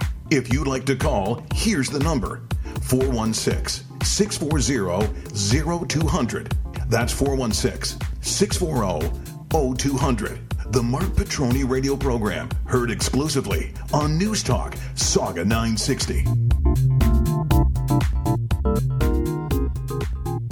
And we are back with more News Talk. So glad you could join us on this Monday edition of the Marc Patrone radio program. I have Miles Kristan on the line from nearby Madison, Wisconsin. And uh, he's got some thoughts about the, the fact that there's been a number of protests uh, in that area, in Madison, from people who say, no, we got to open up the economy. Enough already. They're pushing back against what they see as a, well, the ongoing lockdown. So you've got these people in government in Wisconsin and elsewhere saying, no, you've got to stay indoors. We've got to uh, continue what we're doing. And you've got others uh, many Americans saying, no, enough already. We've got to get the economy moving ahead. Um, the president himself has said that. So you've got on one extreme uh, states like Michigan and Wisconsin, and on the other end you've got uh, states like Georgia, which is attempting to reopen its economy, saying, no, we got to get back to work, that uh, the cure, you know, um, can't be worse than the disease in terms of locking down the economy and bringing on a depression. So you've got a lot, lots going on in the United States right now. Miles, can you make sense out of it for us? I don't know if I can make sense out of anything these days, but um, the situation in Wisconsin is complex. Um, I don't think that a lot of the protests that have been going on in Wisconsin are organic. They kind of remind me a lot of the same demonstrations I've seen in Wisconsin over the last couple of years, where you would have all these high schoolers walk out, and it turns out it was like part of a um, much larger political agenda. And you know, the term political astroturfing, like wealthy people organizing protesters and making it look like it's organic. And and I see a lot of similarities between the uh, the protests with the high schoolers a couple years ago, and now the protests going on right now. And there is a very legitimate debate about what businesses should and shouldn't be open and the role of government. And even even Ben Shapiro was saying, you know, if you're going to attend these sorts of protests and whatnot, you should be wearing masks and have the proper, you know, protection and so forth. And yet, you see some of these uh, demonstrations going on in Wisconsin, and people are walking around no mask, and they're in, you know, congregating in a in a certain way, and um, it it's a very strange thing that's going on. I um, I wouldn't, you know, and people are acting like we're living in martial law or some something like that. And and okay, we don't have the National Guard deployed. We don't have sheriffs uh, doing border checks. And especially if you go to a place like Madison, I drove through Madison not too long ago, and I mean, you could barely tell that anything was different. There was young people out everywhere. You saw people panhandling in front of the Walgreens. You could see the I hate to say it, but the drug addicts congregating at bus stops, like it, it's not it's not martial law. I mean, it's it's a it's a terrible situation where we're where there's a lot of restrictions and whatnot. But I mean, and it's different in different states, but it's not exactly like a police state or anything down here in, in Wisconsin. Well, what's your situation? I mean, can you get out? I mean, oh yeah. I mean, you you you're, you're you're allowed to to go anywhere. I haven't really seen anything of anybody being stopped. Um, it's you know it, it's kind of varied over the last couple months as to how many people were out and everything. But you know, you look around and people are out taking walks all the time, and yeah, I think it's really strange that a park would be closed, but um, you know, a fast food place is open. Um, it's there, there. I think there were definitely ways to incentivize people um, that should have stayed home to stay home. For instance, if somebody didn't have a job before all of this, and they're you know going out doing stupid stuff. I mean, maybe the government could have said something like to the effect of, "Well, if you're you know that maybe people who were on like people who were on unemployment before all this stuff happened, you know, maybe the government should have said, you know, if you if you're being careless and irresponsible, you could lose potential benefits that you're receiving and so forth like that. Um, you know, it's it's really strange. There's like people, for instance, in Madison saying that we should empty the jails, and it's like, no, it's. I mean, I get that you don't want everybody in such a confined space, and maybe yeah, you need to take some of those prisoners and and find other facilities to keep them in and so forth. But it is a it is a strange time in Madison. But I mean, the the the, the mayor there, I think, is doing a terrible job. I mean, got to get the homeless people off the street. I mean, get them into shelters, get some of these people into drug rehabilitation facilities. Um, I mean, how can you have everybody quarantining themselves and then you have a segment of the population, you know, living on the streets that's going to be very susceptible to catching this virus and then starting it all back up again. You know, and um, I don't like the Wisconsin governor. Um, I didn't vote for him, but I wouldn't say that he's actually doing a terrible job.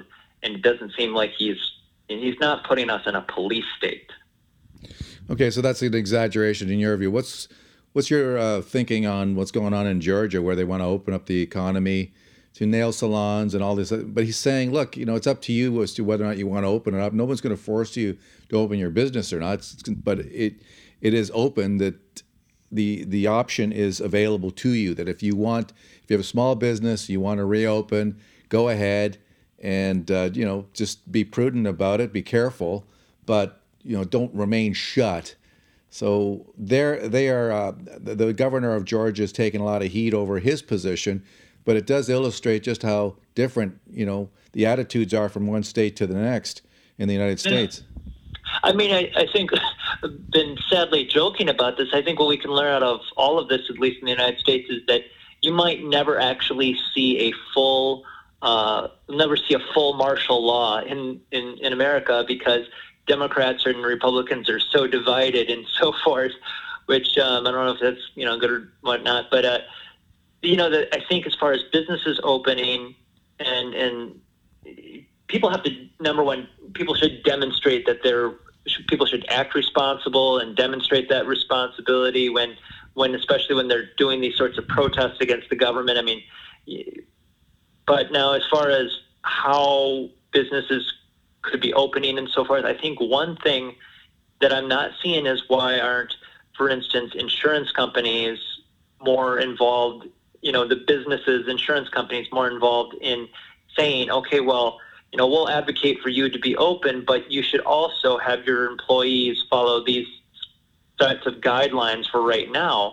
You know, I was able to uh, pick up some work at a place I, I was working at a couple years ago, and I went in, and uh, you know, a lot of coworkers there weren't taking any of this stuff seriously. Um, you know, using um, kind of construction equipment like a um, forklift and and um, bobcat and things like that. And I was saying to some of the guys, you know, if we're going to use the bobcat and so forth, we should all be wiping the bobcat down when you know same as if you were at the gym and they got the little spray bottle like we should be sanitizing this equipment just to you know clear up any chances of this stuff. And one of my coworkers was like no no i'm not going to do that. And and it was like people have to take this stuff seriously. So it's not just uh you know like there's a lot of libertarians who think this is not real and there's sadly a lot of conservatives who feel that way too and people on that political spectrum not taking this seriously but there's also just a lot of, I hate to say, it, there's a lot of poor people who just don't see the severity in the situation. And it's like, how do we stop this virus if people don't just at least take the basics of, you know, keeping things clean and, you know, some basic ideas of how to not spread this. Yeah, well, maybe they're more concerned about feeding themselves and paying their rent. I mean, I, I don't know. Maybe their priorities are geared more towards economic necessities rather than those. I don't know, but the situation in California, thousands of people in California flocking to the beach this weekend, despite uh, the ongoing stay-at-home order by Governor Newsom amid the global pandemic. Uh, I mean, people are not taking it seriously there because it's it's in the midst of a, a hot period in in California they want to go to the beach. And so they're saying, they're telling the governor, take a hike. No, we're, we're not going to listen to you. So I don't know to the, I mean, to me, I think they should open the parks here. They're like, I'm in the, the greater Toronto area. I mean, this is ridiculous. I mean, the idea that you can't. Parks makes, parks makes sense. I mean, if, if it's best that people stay so many feet away from each other for right now, yeah, every individual should try to do that. I mean, uh, being in a park is probably good for people to be outside, be in a park, you know, and yet, um, you know, some small store is uh, is open. Like I, I went to a, a Whole Foods and people were crammed in the produce section, and I watched these uh, these kids who were working for. They all had little special computer phones or whatever. They were working for Amazon, packing people's grocery orders for them and so forth. And uh, you know, I saw one of them picking his nose. it was like, I was like, this is disgusting. And like, uh, there's this, there's a weird question about you know why are some things open and other things not, and I think that kind of has to do with who who has lobbyists behind them, and uh, it's we we do need to be concerned about the economics, and we need to be concerned about you know the health issue at the same time. And um, I just I hope people, no matter what, just base their thoughts off facts and not just memes. There's a lot of people that they'll find a meme or uh, some silly you know joke on the internet that fits their narrative, and it's just I you know I just can we please all like respect the medical professionals and and not you know say that they're part of some conspiracy you know and and yeah, there's a lot of nurses out there making silly stupid videos right now because you know they're going through a rough time. And every time one nurse makes a silly video then some person on the internet looks at the video and goes oh look they're they're obviously not doing anything. And it's like yes yeah, some nurses have free time and other nurses are you know dealing with serious serious stuff you know? Let's talk a little bit about Joe Biden. A newly surfaced video from 1993 appears to uh, have to feature the mother of Tara Reade. Tara is the woman who has accused uh, Joe Biden, who is the presumptive Democratic presidential nominee, of sexual assault. Um, and the mother of this woman is heard to be calling into this cable show on CNN, Larry King Live. And that conversation, that interview, appears to lend a lot of credence to the accusation by this woman, Tara Reade, that Joe um, assaulted her and that he's, uh, you know, not who he claims to be, this, uh, you know, pro woman kind of guy that, in fact, yeah. Uh, so uh, is this going to hurt him, do you think? Yeah, I mean, you know, we you can see footage after footage after footage after footage of Joe putting his hands on people inappropriately, sniffing people. I mean, we're talking like people of all ages you see all the stuff that this man has done in public for decades. It's like who knows what he's like uh, behind closed doors, and especially even you know 30, 40 years ago, or yeah, 30, 40 years ago when um, uh, you know people thought they could get away with even worse stuff, and he's a terrible candidate, and yet this exact same people who you know were so pro Hillary in 2016 are are th- saying this you know Joe's the best candidate stuff and that we you know vote blue or you know it's you know it's oh it's Trump or Biden and and and all this stuff. And there's a few months left till the till the um till the convention. And I I I think there's the possibility that they could replace Joe Biden. And um, I mean, if if they replace Joe Biden, then there's this serious possibility that, oh man, because the worse this whole situation gets, I think the Democrats have a stronger chance of winning. And if they replace Joe Biden with Buttigieg or Kamala Harris or anybody besides maybe Bernie and uh, and and um, Bloomberg, um, if they went with any one of the other 24 candidates, they probably would have a, a chance of, of defeating Trump. Um, you know, like Bernie, of course, is very polarizing, and, and Bloomberg is a, uh, a horrible, horrible record. But um, I, I just, I can't believe the Democrats running this guy. It's, it just shows they've they learned nothing from the 2016 election. And I guess Michelle Obama, who had been touted as a possible VP pick by Joe Biden, I'm sure Joe would love to have her on the ticket. But um, Valerie Jarrett, who was an insider in the White House in the Obama years, has come out and said, no way.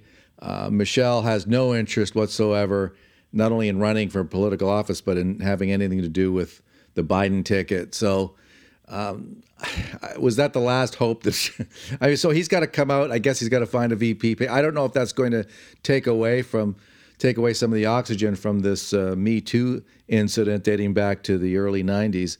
But um, I don't know. What, it'll be in, it'll be interesting. If I mean, I think if, you would think that if he picks a VP candidate, he'd have to pick one of the candidates who ran against him. Um, but uh, you know, there's the whole question about if they go with Stacey Abrams, and they've really been propping her up for a few years now. I mean, at one point, she was um, I mean, of course, she ran for governor and and came very very close and lost. And after that, they had her give the Democratic response to one of Trump's State of the Union addresses. Uh, and, and if you find the footage, it's it's crazy. It looks like they green screened uh, a crowd of people behind her, and she. I don't think she's ever held. Maybe she was a state rep at one to- at a time. I'm not sure, but I don't know if she's actually held any elected office. All I know about her is that uh, she uh, attended the uh, Bilderberg conference and. Um, and if, I'm not mistaken, has ties to the Council on Foreign Relations. So, um, I, you know, that that makes me pretty questioning of her. And um, I don't think they're going to go with principles first. I think they're going to go with, you know, who's going to get them enough points as far as okay, are they a woman? Check. Are they this? That? Check. Check. They're gonna they're going to go with identity politics before actual policies and principles. Well, if you're a woman, I mean, I don't know why you'd want to run with a guy who is accused very seriously of having uh, sexually assaulted somebody back in the 90s. And these accusations seem a lot more serious than the the Kavanaugh related incident, which goes way back. Well, the, the hypocrisy of the people who the Kavanaugh situation so seriously and then ignore this. I mean, in any case, look at the evidence, look at the claims, you know, take things seriously. But why is it, you know, uh, anytime somebody accuses a Republican, it's taken very seriously. Anytime somebody accuses, uh, is Bill Clinton for that matter, I mean, most Democrats ignore every accusation against Bill Clinton. And same thing with Joe Biden. And there's a lot of hypocrisy. Yeah, well, now that Joe is a political liability for the Democrat Party, I suggest that some of these Me Too incidents are going to start rearing their ugly head because, as you said, he's a crappy candidate. Everybody knows he's a lousy candidate, and uh, they want him gone. Anyway, Miles, thank you so much. Really appreciate this. Thanks for having me. Miles Kristan of uh, Wisconsin International Radio coming to us from close uh, to Madison, Wisconsin. And also check out Miles's YouTube channel as well. It's excellent. So we'll be back with more news talk after this. No radio? No problem. Stream us live on sauga960am.ca.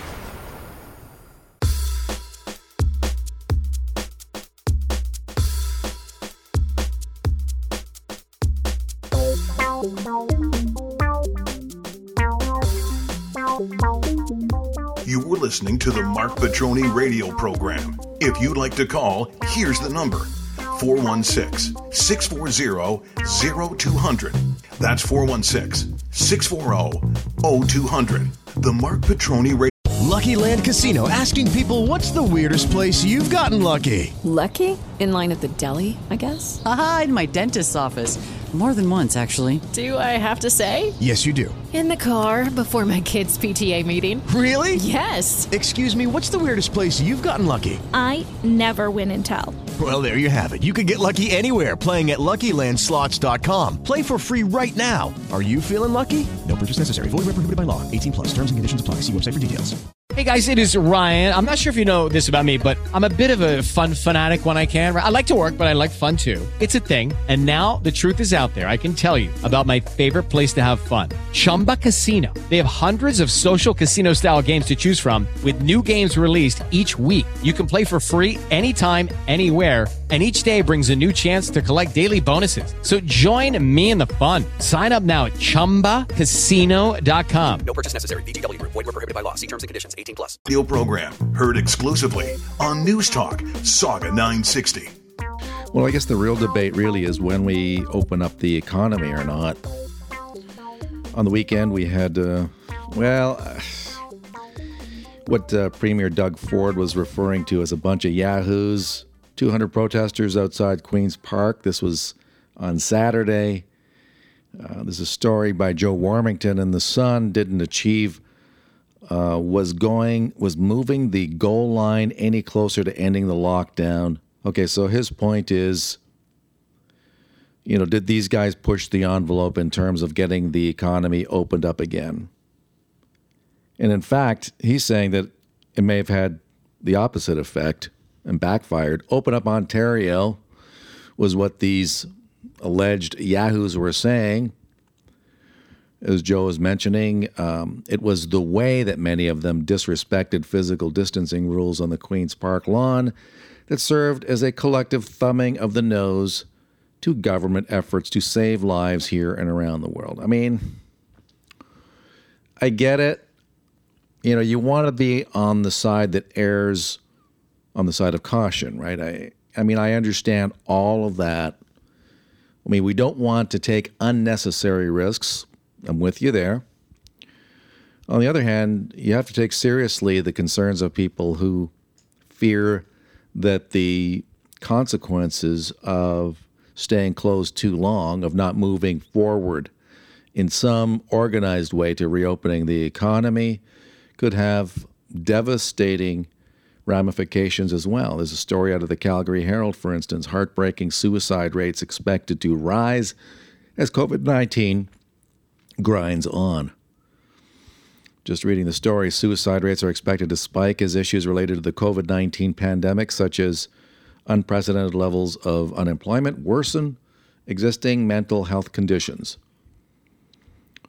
There is no evidence linked directly to a crisis of this kind, considering a pandemic on this scale has not occurred since suicide data started being collected, but existing literature points to a sharp increase in suicides when there is a community concern like a flood, a fire, or an economic downturn. Oh, there's no doubt about that. I mean, people are going to, people, I think we need to see some of these numbers. Uh, there's uh, this woman who was quoted. She's the executive director for the Center of Suicide Prevention and said many people in Calgary are already facing financial difficulties, but the pandemic was layering on more feelings of anxiety, stress, and discomfort for the future. This woman, Mara Grunau, said that for every 1% increase in unemployment, there is a corresponding 0.79% spike, if you want to call it a spike. I mean, let's, I'm sorry, but I see a number like that, and we're talking 0.79%. I mean, the author calls, the writer of the story calls it a spike, a 0.79% spike in suicides. I'm sorry, but we're talking about less than 1%. I see a line like that and it just it just makes me like I'm not saying that there is no spike in suicides. But if you're saying that there's a less than 1% spike, then that is that's a pretty small spike. According to research, in most cases it takes 12 to 18 months after a financial crash to see these numbers rise. Look, well, okay, the quote is it's just heartbreaking. Typically, typically, what we see is initially the suicide rate goes down because there is a sense of solidarity and we're all in this together, and then it goes on. As it drags on, people exhaust their personal resources, and then the suicide rates start to go up. As the loss of routine, loss of job security, isolation, negative feelings layering on top of one another. I mean, if you're one of these people who's depressed anyway, then yeah, this might very well push you over the edge. So, you know, when I get back to these so called yahoos in front of Queen's Park, I mean, look, we have a great premier. I mean, I'm totally, and I've been a huge supporter of Doug Ford and his government. I think the fact that we have these guys has been a lifesaver. I can't, I cannot imagine the state we'd be in if uh, if the liberals were still running this province into the ground. But the idea that people protesting in favor of reopening the province would be dismissed in that way, I can't entirely support that. I think these people have legitimate claims, legitimate concerns about opening up the province. That's my take on it for what it's worth. For all I know, maybe they were Yahoos. I don't know. But I don't buy the fact that that these people somehow were were wrong to be doing what they were doing. Maybe they could have taken a little bit more care in terms of the social distancing aspect. Okay, I grant you that. But Yahoos, look, I, my warning to the Ford government is the left is going to use this somewhat sometime down the road.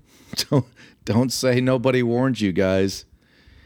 That the left is going to say, well, you see, the reason why so many killed killed themselves, the suicide rate, you know, all the devastation, the economic devastation, it's on the Ford government. Yeah, because they ignored the cries of so many who wanted the province opened up, that the economy opened up. They waited too long.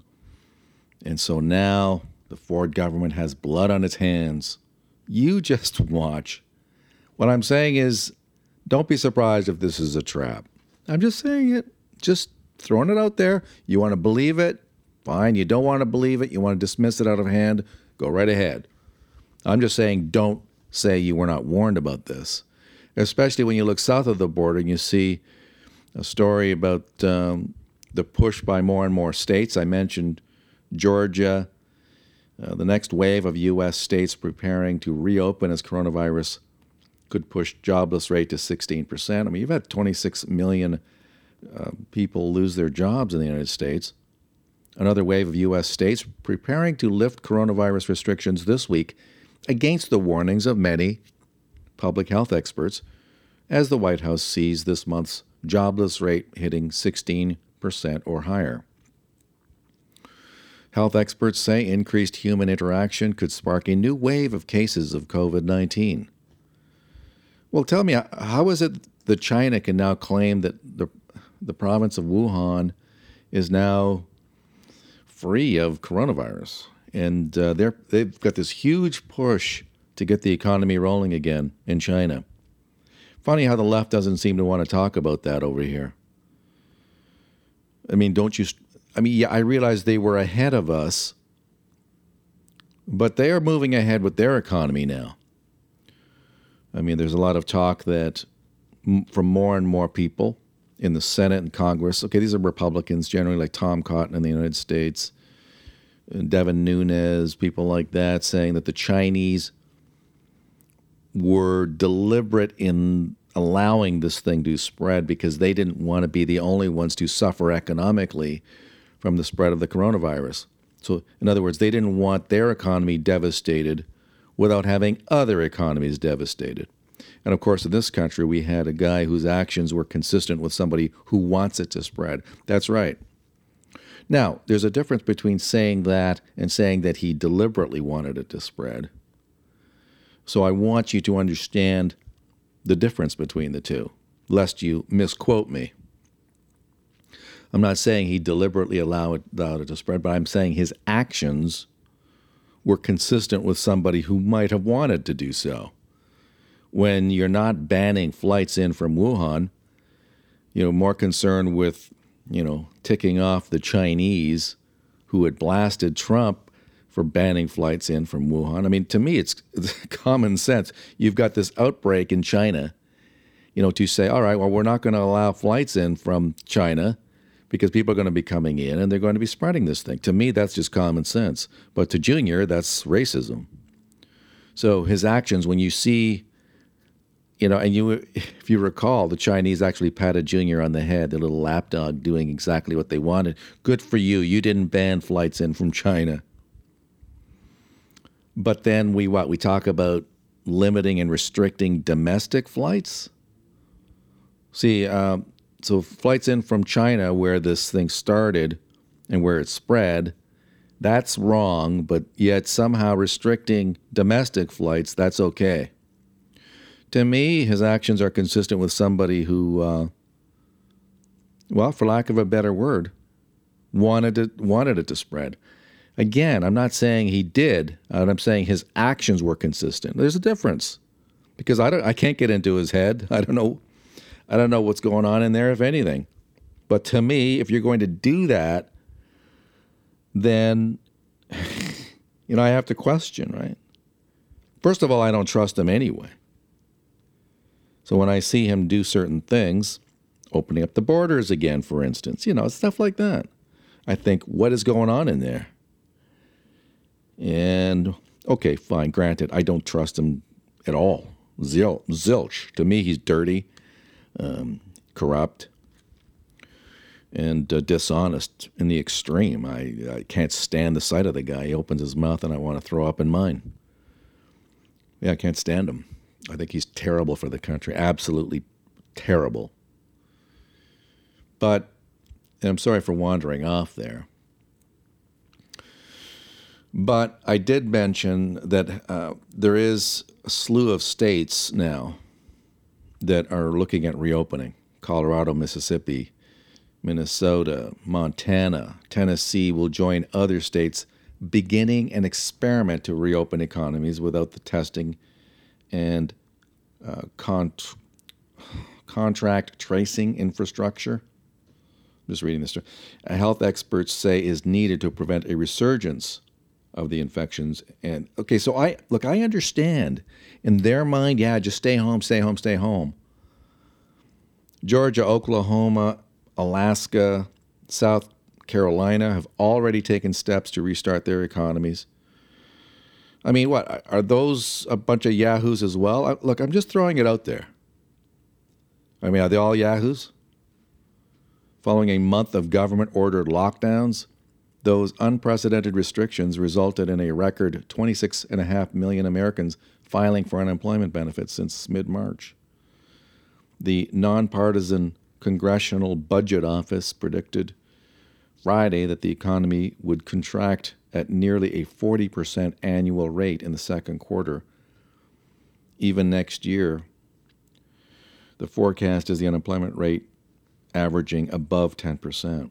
Oh, we'll easily surpass that. White House economic advisor Kevin Hassett told reporters the U.S. jobless rate would likely hit 16% or more this month. And so, Yahoos, I, I don't know. I didn't see these people. I uh, personally, I, I'm on the record, and I'm, I'm saying so, saying that I believe parks should be reopened. I really do. I'm saying go to the park. I'm, I'm saying that parks should be reopened. I'm not saying don't distance yourself, you know. Yeah, okay, take take precautions. But this idea that we shouldn't be able to walk to the park and so I am not at all surprised that people are saying uh, enough I've had enough of this crap.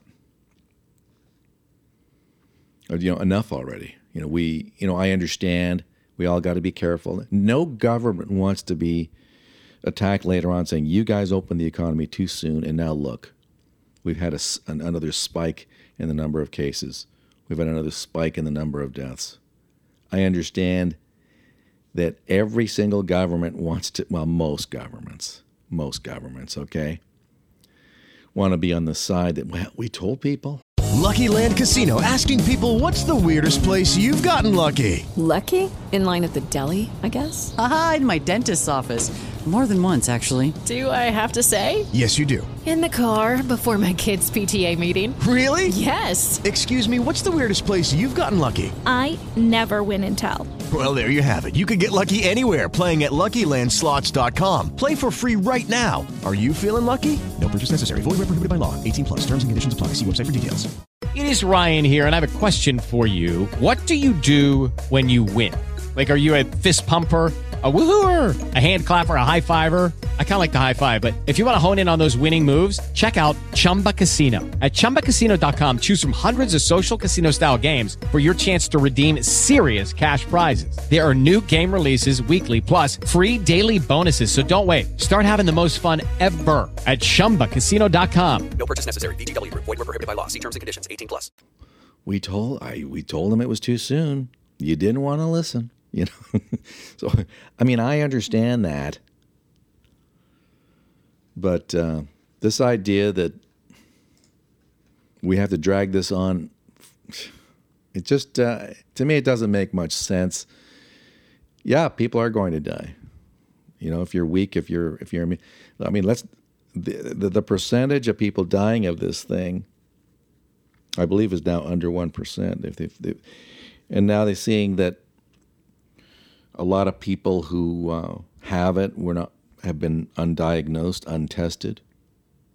Right? this whole idea that many, many people are asymptomatic. They'll get it and not have any symptoms whatsoever. Um, to me, well, that tends to lend credence to the idea that the numbers, that the fatalities related to COVID 19 are certainly lower than what people thought they were. I mean, we had been talking about 2%, between 2 and 3%. Well, now it looks like it's under 1. I'm look, I'm not advising people to be reckless. But I mean, I you know, you have to you have to get outside at some point, right? Um, that, that's my take on it. I think the president's plan, a stepwise approach to reopening the economy, is the way to go. Personally, that's what I would do. And um, again, I would warn the folks, the nice folks, the good folks in the Ford government, that the longer you drag this on, the more you leave yourself vulnerable to attacks later on by those who say that the government waited too long. It's a trap. Anyway, got to take a quick time out. More to come after this.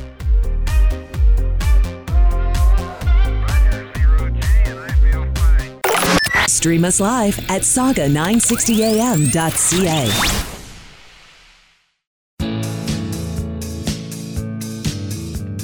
You were listening to the Marc Patrone radio program. If you'd like to call, here's the number 416 640 0200. That's 416 640 0200. The Marc Patrone radio program, heard exclusively on News Talk, Sauga 960. You don't mind being spied on by uh, Chinese made drones now, do you? Why not? We got phones spying on us. Chinese company not suspected of spying on U.S. citizens, however, has, out of the goodness of its heart, donated police drones to 22 states. Chinese company by the name of Da-Jiang Innovations, the world's largest maker of drones, has donated these uh, flying surveillance vehicles to 43 law enforcement agencies operating in 22 U.S. states. Look, nobody does surveillance like the Chinese. I mean, they they are pros because when you've got a totalitarian regime, this must be the kind of stuff that Junior just dreams about, like when he closes his eyes before drifting off. Surveillance operations like the kind that the Chinese have. He it must be like his dream.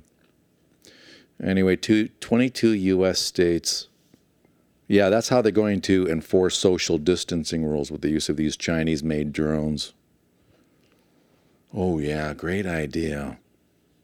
And of course, once you know the pandemic has sorted itself out, well, they'll just keep these things around, you know, because you never know, right? You know, it's a good way to save lives. Police in Elizabeth, New Jersey will be using the drones to surveil residents in places where patrol cars can't easily reach, such as spaces between buildings and backyards. Yeah, we'll find out if you're social distancing or not. If these drones, this is the quote by Elizabeth Mayor Chris Bollwage, this is the way these tyrants think. If these drones save one life, it is clearly worth the activity and the information that the drones are sending. Like to these people, they'll use that as justification. That's the way these psychopaths operate. Just like here, right?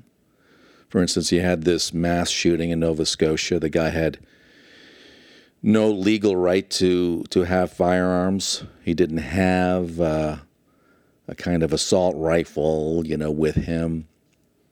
But that doesn't matter as far as the liberals are concerned because they're going to use that as justification to ram through their gun grabbing operation. Oh, of course, this rule would have had no impact whatsoever on what the psychopath in Nova Scotia did. It doesn't matter to these people. They know what they want to do. It's just a matter of waiting for the right event that they could use as as a pretext, whether it's logical or not to use that event as a pretext or not, doesn't matter to them.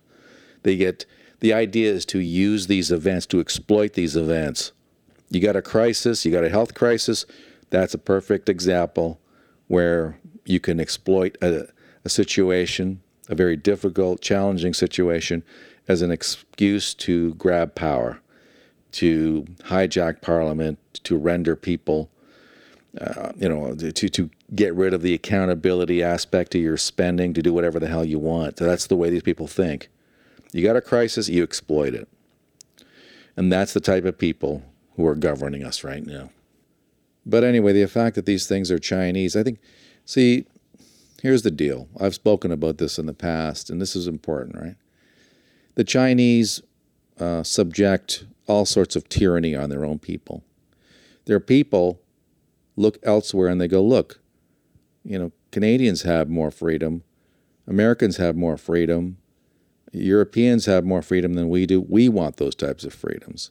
So, what the Chinese want us to do, which is handy for them to have, you know, a little lapdog like Justin Trudeau around as a useful idiot, to impose the same kinds of tyrannical measures on their own people so that the you know the the country itself in China the Chinese themselves can't point to other countries and say well they have freedoms and we want those freedoms so the Chinese government wants to be able to say well they don't have any freedoms either so the same type of measures that you are subjected to while the Canadians are too the Americans are too the French the Spanish the whatever, Italians, Brits, whatever. All these other groups, they're all subject to the same tyranny you are. And so the Chinese are saying, here you go, take our drones. And that's the way psychopaths justify what they do. And here it is in the story Chinese authorities have deployed drones to police citizens uh, breaking lockdown rules during the coronavirus pandemic. Footage gathered by police shows that the drones operated by police on the ground warning residents by loudspeaker to return to their homes. Residents of China have faced sweeping lockdowns in response to the coronavirus, with reports of authorities locking some citizens in their own homes for quarantine.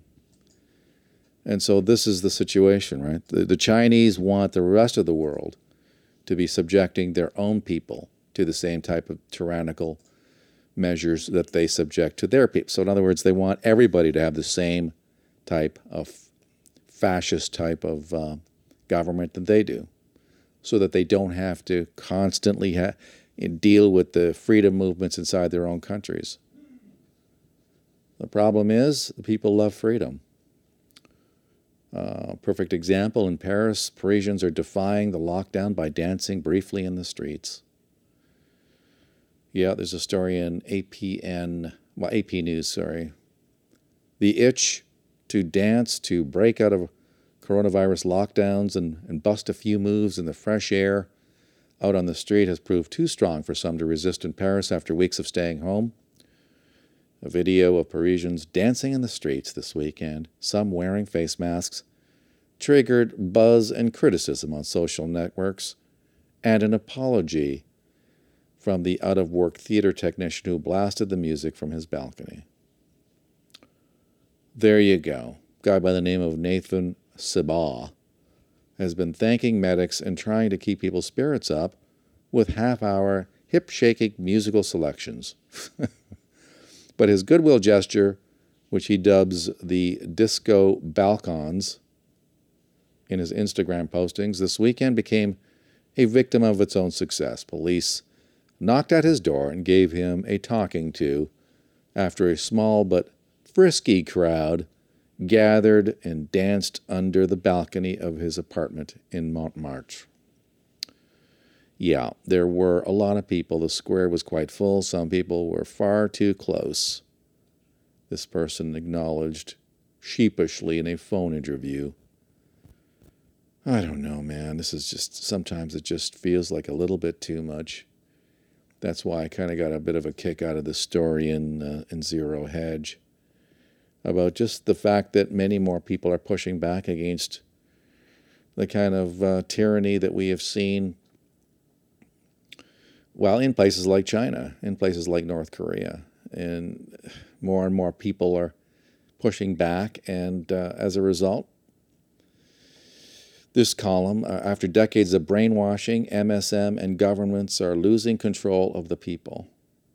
MSM, of course, the mainstream media, the mainstream media and governments are losing control of people all over the globe. Humans are finally standing up for their rights to live not as slaves, but as free, sovereign people, capable of making their own decisions without rulers and elitists calling the shots. Never before have we witnessed such global tyranny on this scale, but also, never before have we seen a mass uprising against governments and their propaganda outlets, aka the mainstream media, either, as more and more people get off their knees and stand up for their basic human rights to live freely. Governments and the elitists that control them are losing power. We are at the point where power will return to the people, and the elitists will be the ones living in fear. Well, is it all a bunch of uh, wishful thinking? I don't know.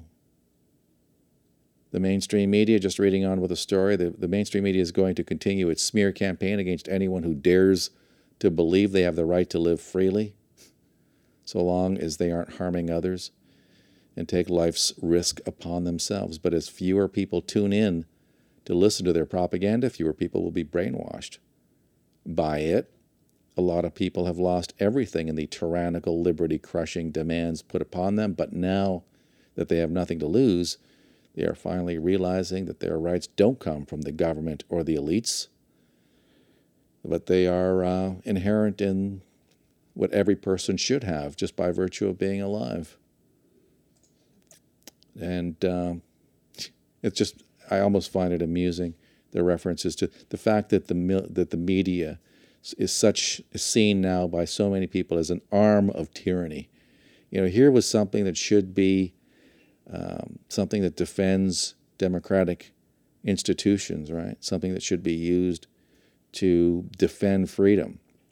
And yet it has been co opted to such a degree, as we have seen here with the bought off media and Junior's, you know, huge media fund, it has been co opted as part of the machinery of the state it's um, it's demoralizing. But on the other hand, the more and more people wake up, the more uh, of a good thing it'll turn out to be, right? Anyway, that's it for our show today. Hope you've enjoyed it. It's certainly been fun bringing it to you. Let's do it again tomorrow, shall we? See you then.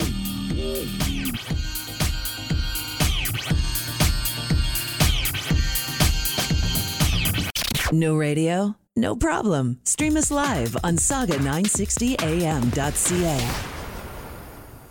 Judy was boring. Hello. Then Judy discovered chumbacasino.com. It's my little escape. Now Judy's the life of the party. Oh, baby, Mama's bringing home the bacon. Whoa. Take it easy, Judy. The Chumba life is for everybody. So go to ChumbaCasino.com and play over 100 casino style games. Join today and play for free for your chance to redeem some serious prizes. chumba ChumbaCasino.com. No purchase necessary. Void where prohibited by law. 18 plus terms and conditions apply. See website for details.